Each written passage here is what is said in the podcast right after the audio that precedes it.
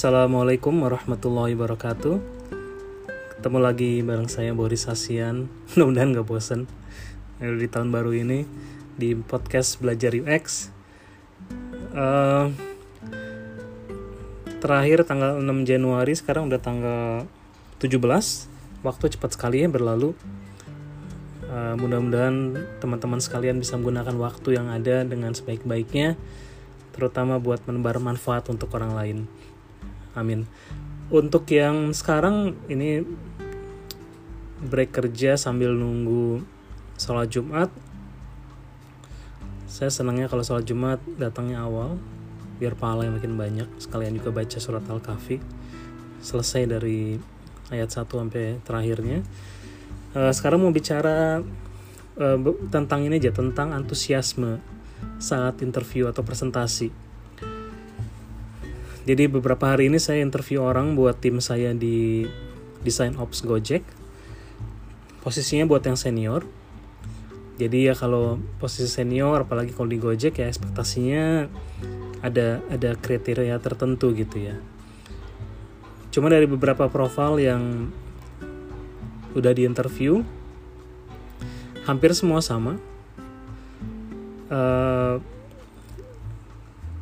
bagian yang kurang atau yang mungkin saya bilangnya jeleknya gitu adalah terlalu antusias sehingga uh, kayak monolog.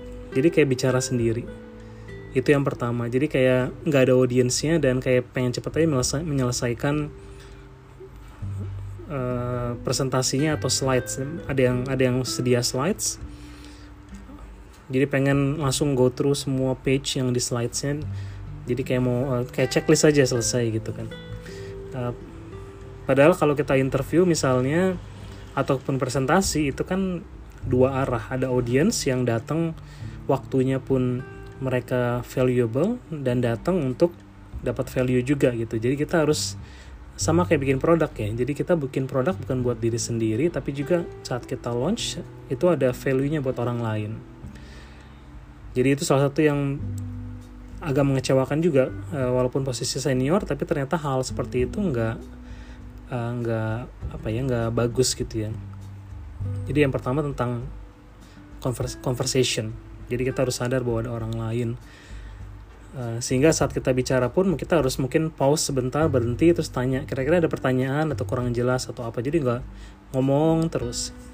Itu mungkin orang antusias dan mungkin dipikirnya dalam sejam saya harus as many as I can like, provide information tapi orang jadi nggak nempel gitu.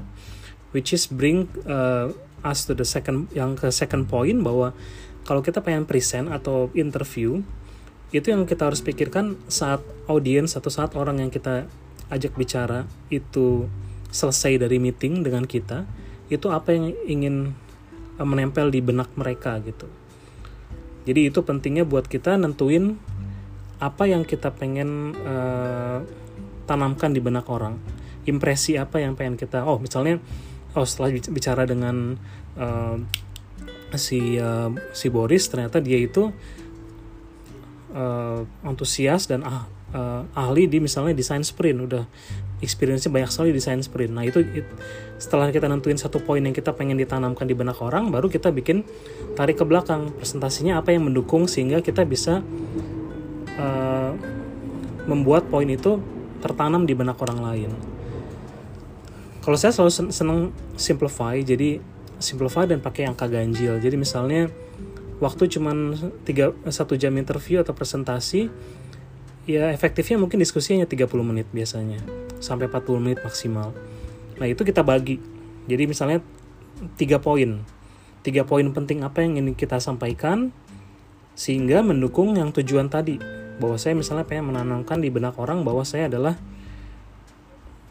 orang yang ahli di bidang desain sprint misalnya atau saya ahli di uh, eh, UI designer atau saya ahli di motion design. Kalau misalnya kita presentasinya pengen menampilkan semua portfolio nggak mungkin dalam waktu sejam.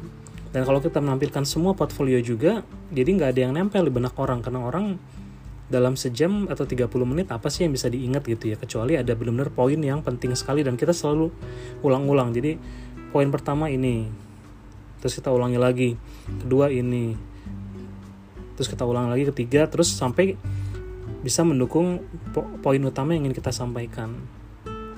Jadi kebanyakan kayak kemarin juga interview interview itu kayak all over the map gitu ya. Jadi ke mana-mana.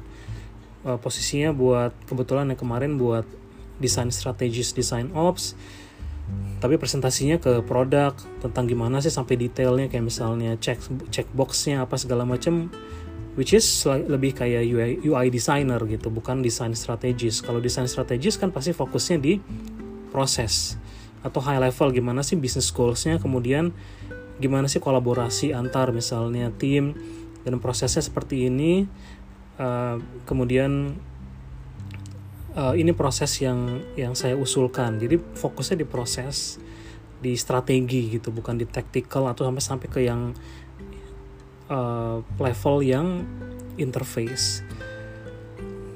Jadi tadi yang pertama tentang uh, gimana supaya antusiasmenya itu tidak membunuh atau tidak me, uh, mematikan presentasi kita atau interview. Antus uh, sadar bahwa ada orang lain di ruangan itu atau di sesi itu sehingga kita lebih ke conversational. Terus yang kedua tentang apa sih satu key point yang pengen key takeaway yang ingin kita uh, berikan ke audiensnya dan didukung dengan uh, 1 sampai 3 key points. Jadi ada key takeaway, tapi pointsnya apa yang mendukung takeaway tersebut. Uh, kemudian yang ketiga adalah tentang belajar uh, storytelling juga. Jadi uh, kalau di saya kemarin uh, search gitu beberapa hari lalu tentang storytelling dan nemu ada artikel tentang storytelling Pixar. Uh, kebanyakan teman-teman masih tahu tentang Pixar yang buat Toy Story, Monster Inc, so, uh, Nemo gitu ya. Jadi selalu bikin story yang bisa engage emotionally itu ada ada ada semacam frameworknya. Jadi kalau pakai uh, storytelling pakai framework, uh, framework Pixar, uh, ini saya coba inget-inget aja ya soalnya saya kalau podcast nggak pernah pakai catatan.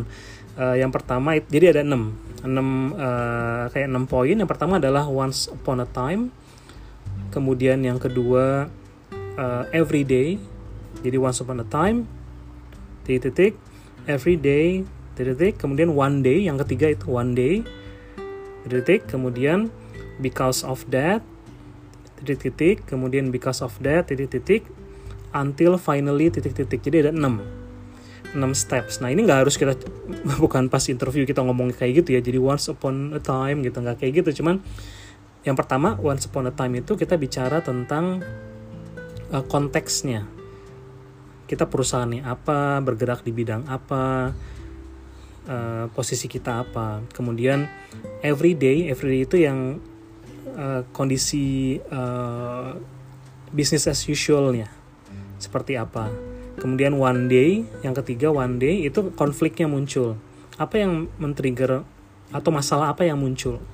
Masalah kritikal apa yang muncul one day kemudian because of that itu adalah impactnya dari masalah tersebut yang berakibat uh, negatif ke bisnis atau ke user.